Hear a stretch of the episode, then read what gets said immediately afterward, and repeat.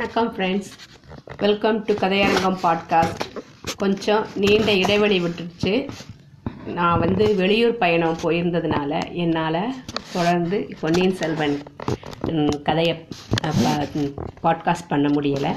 இப்போ எல்லாம் முடிஞ்சிருச்சு. இனிமேல் இந்த அளவுக்கு கேப் வராதுன்னு நினைக்கிறேன். போன பதிவில் வந்தியத்தேவன் இலங்கைக்கு வந்ததையும் கொடும்பாளூர் பெரிய வேளாராகிய சேனாதிபதி பூதி விக்ரமகேசரியை பார்த்ததையும் நம்ம பார்த்தோம். அவங்க அவ அவர்கிட்ட ஆழ்வார்க்கடியானும் வந்தியத்தேவனும் ஒரு ஒரு ஓலையை வாங்கிட்டு அந்த ஓலையை கொண்டு போய் பொன்னியின் செல்வன்கிட்ட கேட்குறதுக்கு இலங்கையில் ராஜபாட்டையில் நடக்காமல் காட்டு வழியில் போய்கிட்டு இருக்காங்க. ஏன் காட்டு வழியில் போகிறாங்கன்னா ராஜபாட்டையில் நடக்கும்போது ஏகப்பட்ட பரிசோதனைகள் வரும். அந்த யாருக்கு போல கொண்டு போகிறாங்க என்ன ஏதுங்கிறத பற்றி தெரிவிக்க வேண்டியது இருக்கும் அப்படிங்கிறதுனால அவங்க அந்த பாதையை தேர்ந்தெடுத்தாங்க. ஆனால் அந்த பாதையில் அவங்களால மிக எளிதாக போக முடியலை. ஏகப்பட்ட இன்னல்களை சந்திக்க வேண்டி இருந்தது. பயங்கர திருப்பங்கள்லாத்தோடையும் இருந்தது. அதோட அந்த இலங்கையோட வளங்கள் போர்கள் போர்களினால எந்த அளவுக்கு அழிக்கப்பட்டிருக்கு அப்படின்னும் பார்த்துட்டு வராங்க. ஏரிகள் குளங்கள் எல்லாம் க- சீர் செய்யப்படாமல் விவசாயத்தையே த- பாழடிச்சிட்டு தண்ணி தேங்க வேண்டிய இடத்துல தேங்காமல் கரை வெட்டப்பட வேண்டிய இடத்துல வெட்டப்படாமல் நதியோடு போகாமல் அது மாதிரி ரொம்ப தண்ணி எல்லாம் வீணாகிட்டு இருந்தது. அந்த காட்சியெல்லாம் பார்த்துக்கிட்டே ரெண்டு பேரும் போய்கிட்டே இருக்காங்க. நடந்து நீடித்த யுத்தத்தினால அந்த பிரதேசத்தில் ஏற்பட்டிருந்த அழிவை பற்றி ஆழ்வார்க்கடியான் வந்தியத்தேவன் எடுத்து சொல்லிக்கிட்டே போகிறான் யுத்தம் எவ்வளவு கொடுமையானது அப்படின்னு அவன் சொல்கிறான் அதை பற்றி ரெண்டு பேருக்கும் விவாதம் பலமாக நடந்துக்கிட்டே இருக்கு. அடுத்தது என்னங்கிறத பற்றி இப்போ பார்க்கலாம். ரெண்டு தினம் அப்படி நடக்கிறாங்க. ரெண்டு நாள் அப்படி நடக்கிறாங்க. ரெண்டு நாளுக்கு பிறகு பிரயாணத்தோட திசை மாறுது. கிழக்கு திசையில் சென்றார்கள் இப்போது தெற்கு நோக்கி திரும்புறாங்க. வர வர வனப்பிரதேசங்கள் அடர்த்தியாகிக்கிட்டே வருது. சமவெளி பிரதேசம் மாறி பாறைகளும் சிறிய குன்றுகளும் எதிர்ப்படுது இன்னும் தூரத்துல பெரிய பெரிய மலைத்தொடர்கள் வானளாவ வானளாவிய சிகரங்களோட தென்பட்டதாம். காடுகளின் தோற்றம் பயங்கரமாகிக்கிட்டே வந்துதான் பட்சிகளின் இனிய குரல்களோடு ஏதேதோ இனந்தெரியாத கோரமான சத்தங்கள் கலந்து வந்துச்சாம்.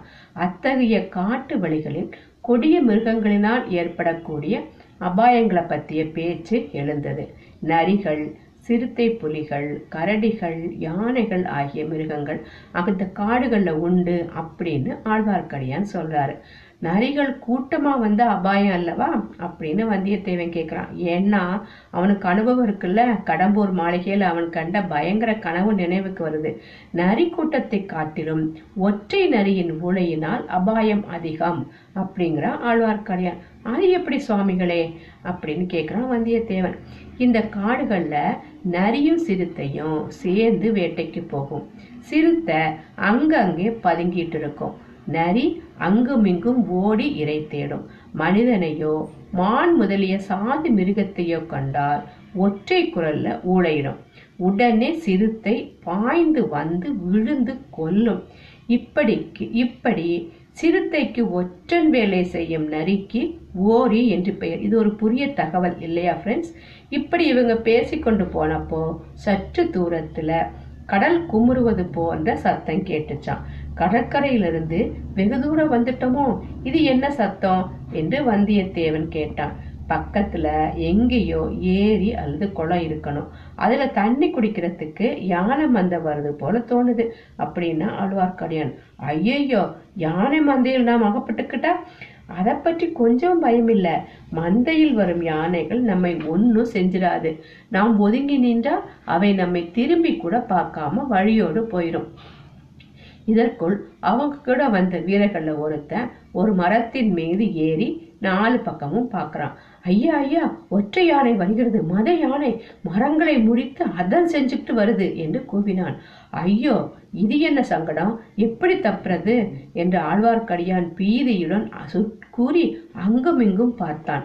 மந்தை யானைகளுக்கு பயமில்லை என்று ஒற்றை யானைக்கு ஏன் இவ்வளவு பயம்? என்று வந்தியத்தேவன் கேட்டான். அப்பனே மதம் கொண்ட ஒற்றை யானை சாதாரண ஆயிரம் யானைகளுக்கு சமமானது.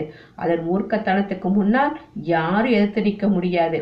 எங்கள் மூன்று பேர் கையில தான் வேல் இருக்கு. உம்மோட கையில ஒரு தடி வேற இருக்கு. ஒரு மத யானையை ஆயிரம் வேல்களாலும் எதிர்க்க முடியாது.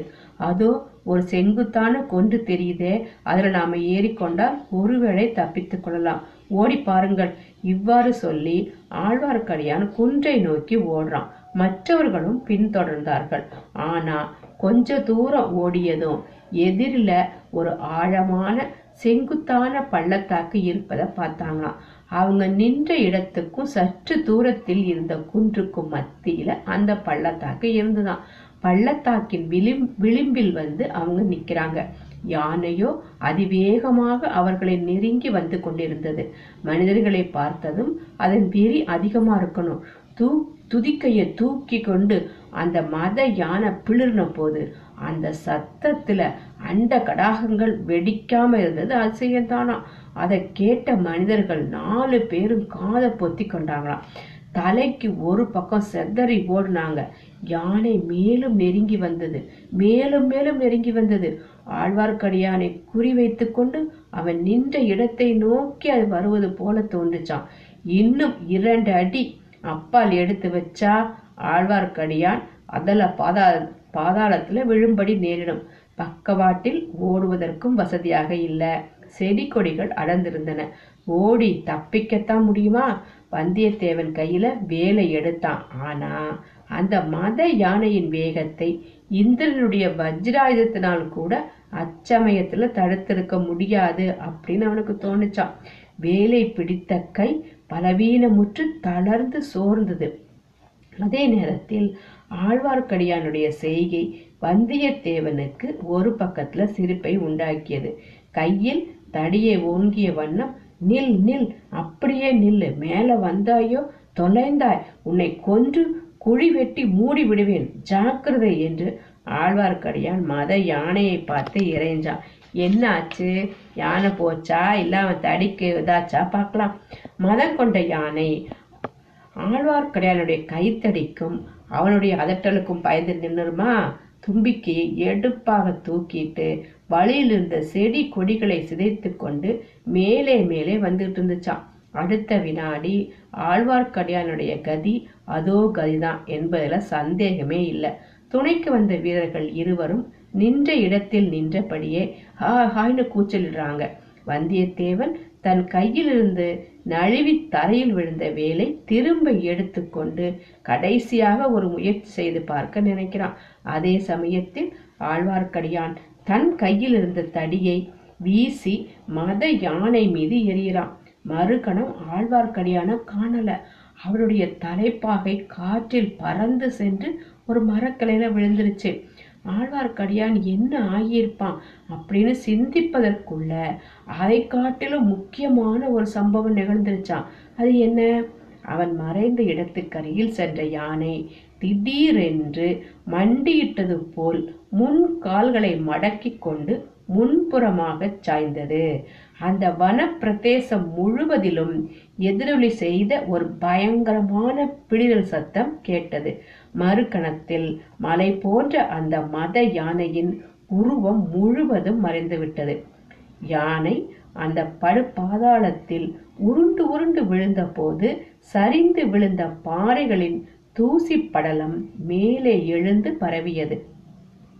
என்ன நடந்தது என்பதை சிந்தித்து தெரிந்து கொள்வதற்கு வந்தியத்தேவனுக்கே ச- சிறிது நேரம் ஆச்சாம் ஆழ்வார்க்கடியானுக்கு பின்னால் பெரும் பள்ளம் இருந்தபடியால் அவன் தடியை வீசி எறிந்த வேகத்தில் பின்பக்கம் சாஞ்சு விழுந்துட்டான். அவனை நோக்கி சென்ற மதம் கொண்ட யானையும் உன்னங்கால் இரண்டையும் பள்ளத்தில் வைத்து விட்டது. அப்புறம் சமாளிக்க பார்த்தும் முடியவில்லை.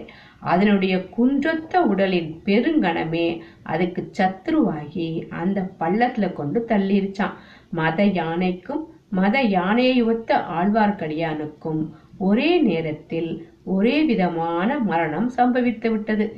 இதை வந்தியத்தேவனுடைய உள்ளம் உணர்ந்ததும் அவனுடைய உட்- உடம்பு சிலித்தது அவனுடைய இதயத்தில் பெரும் வேதனை உண்டாயிற்று. அந்த ஸ்ரீ வைஷ்ணவன் மீது வந்தியத்தேவனுக்கு முதலில் ஏற்பட்டிருந்த சந்தேகம் எல்லாம் மறைஞ்சு பிரயாணத்தின் போது அவன் பேர்ல ஒருவித வாஞ்சையே ஏற்பட்டிருந்துச்சான் அப்படிப்பட்டவனுக்கு இத்தகைய கதியா நேரனும் அவனுடைய உதவியும் வழித்துணையும் இல்லாமல் இனி தான் ஏற்றுக்கொண்டு வந்த காரியத்தை தானாகவே செய்து முடிக்கணுமே என்ற கவலையும் தோன்றியது. வைஷ்ணவனும் யானையும் பள்ளத்தில் விழுந்த விழுந்து மறைந்த இடத்துக்கு அருகில் வந்தியத்தேவன் வந்து நின்று கீழே உற்று பார்த்தான். முதலில் ஒரே புழுதி படலமாக இருந்துச்சான் ஒண்ணுமே புலப்படல.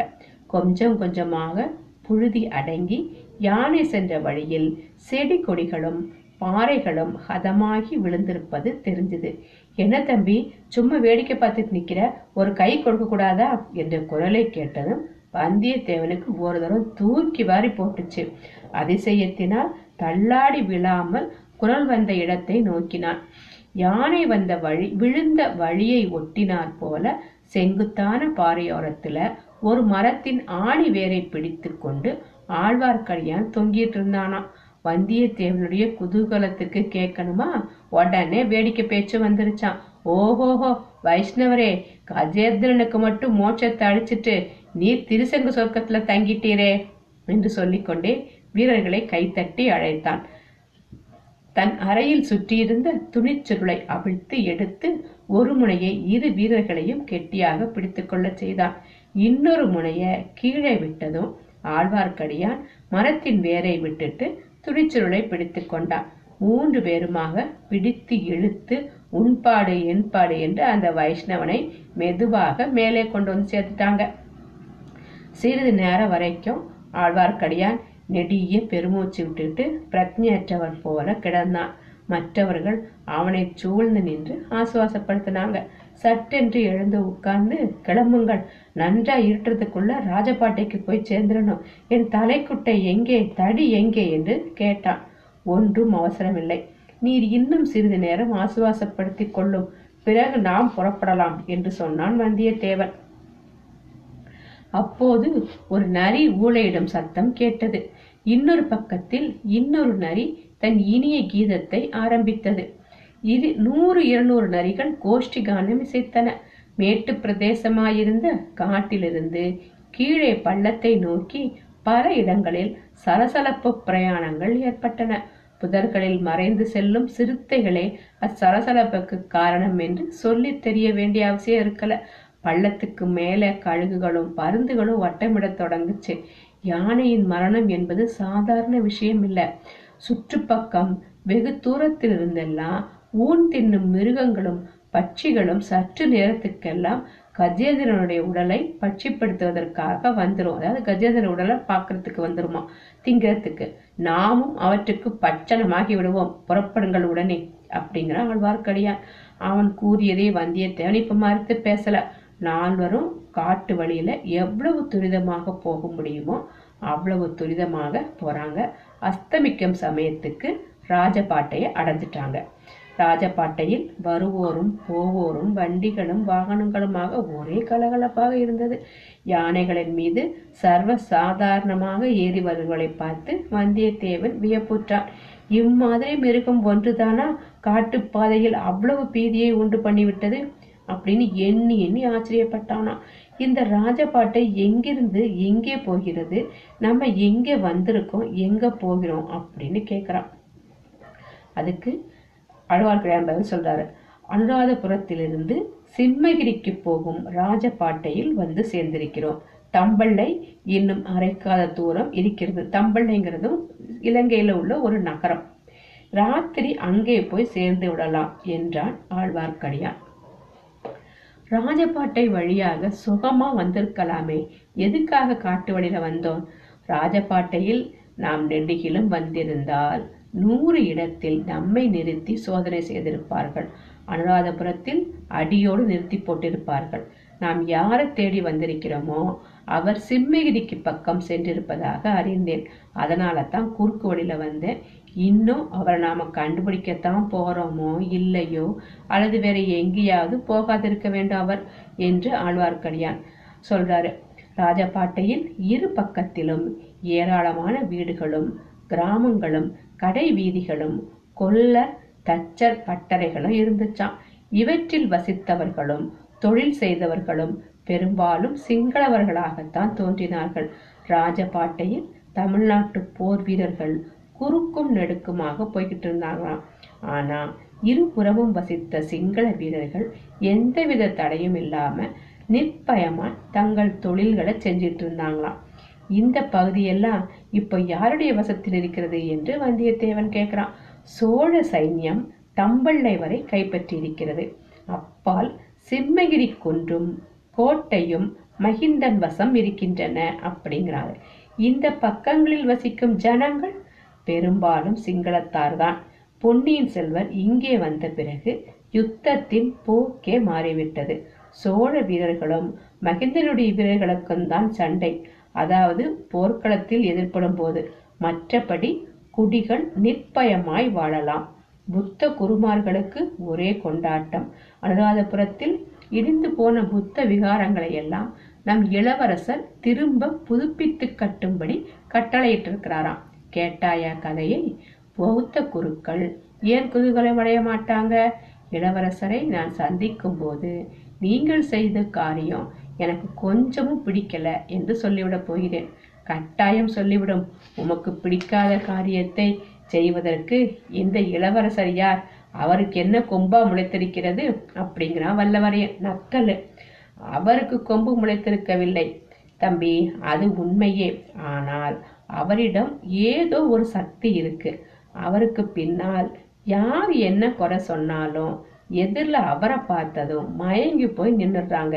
இளவரசரை எதிர்த்து பேசும் சக்தி யாருக்கும் இருக்கிறதில்ல. அத்தகைய சக்தி இளவரசரை தாம் இஷ்டப்படி நடக்க செய்யும் சக்தி ஒரே ஒருவருக்குத்தான் உண்டு. ஆமா ஆமா வீர வைஷ்ணவ ஆழ்வார்க்கடியாரின் அற்புத சக்தியை அறியாதவர் யாரு? அப்படிப்பட்ட பயங்கர மத யானையை கைத்தடியால் எதிர்த்து வென்றவருக்கு இளவரசர் எம்மாத்திரம் நான் கூறியதை நீ த சரியாக தெரிந்து கொள்ளல தம்பி. பொன்னியின் செல்வர் எங்கே? இந்த ஏழை வயசுலவன் எங்கே? மத யானையை கைத்தொடி கொண்டு எதிர்ப்பேன். புலியையும் கரடியையும் சிங்கத்தையும் வெறுங்கையோடு எதிர்ப்பேன். ஆனால் பொன்னியின் செல்வர் முன் நேருக்கு நேர் நிற்கும் போது என் தைரியம்லாம் எங்கேயோ போயிருது. நெஞ்சு நெகிழ்ந்துருது தொண்டை அடைச்சிருது. வாயிலிருந்து ஒரு வார்த்தை வெளிவரது பிரம்ம பிரயத்தனமாயிருது அவரை ஆளும் சக்தி படைத்தவர் என்று பின் யாரை சொன்னீர்? உலகம் தெரிந்த விஷயமாயிற்றே உனக்கு தெரியாதா? இளைய பிராட்டியை பற்றித்தான் சொல்கிறேன். குந்தவை தேவியின் வாக்குத்தான் அவருக்கு வேத வாக்கு ஓஹோ பழையாற இளைய பிராட்டியை பற்றியா சொல்கிறீர்? உமது சகோதரி பழுவூர் இளையராணியை பற்றித்தான் சொல்கிறீரோ என்று பார்த்தேன். நந்தினியும் அபூர்வ சக்தி உடையவள்தான். ஆனால் அவளுடைய சக்தி வேறு விதமானது. எப்படி? என்ன வித்தியாசம்?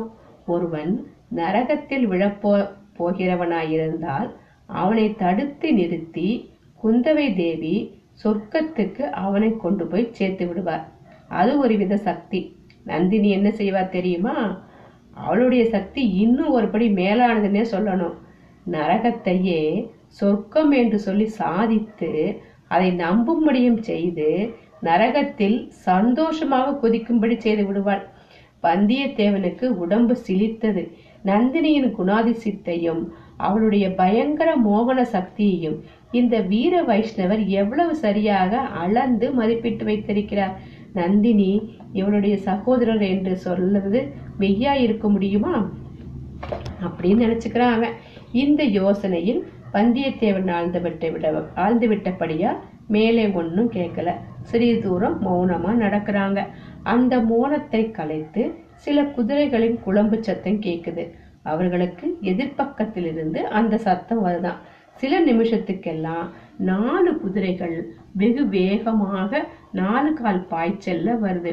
சூறாவளி காற்றை போல் புழுதியை கிளப்பி விட்டு கொண்டு வந்த அந்த குதிரைகள் மின்னல் மின்னும் நேரத்தில் நம் கால்நடை பிராணிகளை தாண்டி சென்றன. நம் கால்நடை பிராணிகள் யாரு? நம்ம ஆழ்வார்க்கடியானும் வந்தியத்தேவன் தான். ஆயினும் அந்த சிறிய நேரத்திலேயே அந்த குதிரைகளின் மேல் இருந்தவர்களில் ஒருவருடைய முகத்தை வந்தியத்தேவன் பார்த்து தெரிந்து கொள்ள முடிந்தது. யாரது? ஆஹா பார்த்திபேந்திரவர்மன் அல்லவா? இவன் காஞ்சியில் உள்ள இளவரசர் ஆதித்தரின் அந்தரங்க நண்பன் அல்லவா? நம்ம அவ்வளவா பிடிக்காதவன் அல்லவா? இவன் எங்க வந்துட்டு எங்க போறான் எதற்காக இவன் இலங்கைக்கு வந்தான்? எப்போது வந்தான்? பிரயாணிகளை தாண்டி சென்ற குதிரைகள் சற்று தூரம் போனதும் கம்பீரமான ஒரு குரலில் நில்லுங்கள் என்ற கட்டளை பிறந்தது. குதிரைகள்லாம் நிக்குது அப்புறம் இந்த பக்கம் திரும்புது. அவர்களின் தலைவனாக காணப்பட்டவன் குதிரையை செலுத்தி கொண்டு வ- செலுத்தி கொண்டு முன்னால் வந்தான். மற்றவர்கள் பின்தொடர்ந்து வர்றாங்க. முன்னால் வந்தவன் வல்லவரையன் எண்ணியது போலவே நாம முன்னமே மாமல்லபுரத்துல பார்த்திருக்கும் பார்த்திபேந்திர பல்லவன் தான்.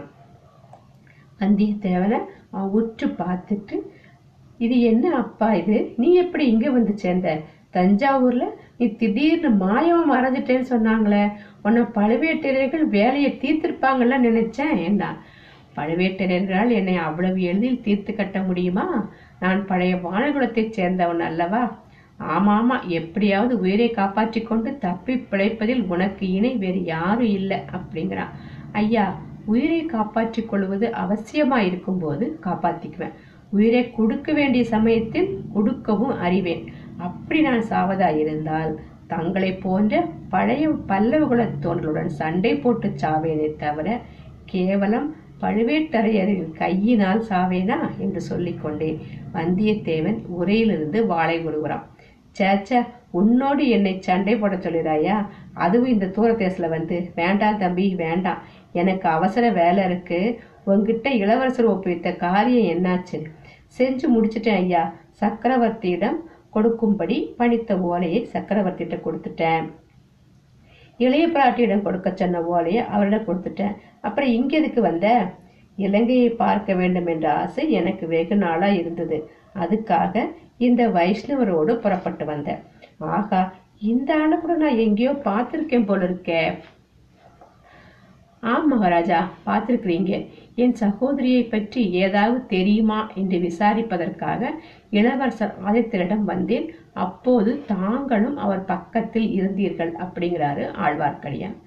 அது யார் உன் சகோதரி இப்போது பழுவூர் இள இளையராணியாக விளங்கும் நந்தினி தேவிதான். ஆகா அந்த விஷப்பாம்பினால் நாட்டுக்கு நேர்ந்திருக்கும் தீங்குகளை எல்லாம் நினைத்தால் அவளுடைய அண்ணனா இருப்பதற்காக ஒன்ன கழுவலை ஏத்தனும் மகாராஜா ஒரு நாள் நான் கழுவில் ஏறி சாவதாகவே சபதம் செய்து கொண்டிருக்கிறேன். அன்றைக்கு தாங்களே வந்து தங்கள் கையினாலேயே அந்த திருக்கைங்கரியத்தை செய்து விட்டால் போதுமா? ஒன்ன கழுவுல தூக்கி போட என்னால முடியுமா? அதுக்கு நூறு ஆள் வேணும். இருக்கட்டும் நீங்க வருகிற வழியில இளவரசரை பத்தி ஏதாவது செய்தி கேள்விப்பட்டீங்களா? அனுராதபுரத்துக்கு அவர் வந்துட்டாரா? தெரியுமா? என்று பார்த்திபேதரை கேட்குறான். வந்துட்டாரா? தெரியுமா? என்ன? அடுத்த பதிவுல பார்ப்போம். ஓகேயா?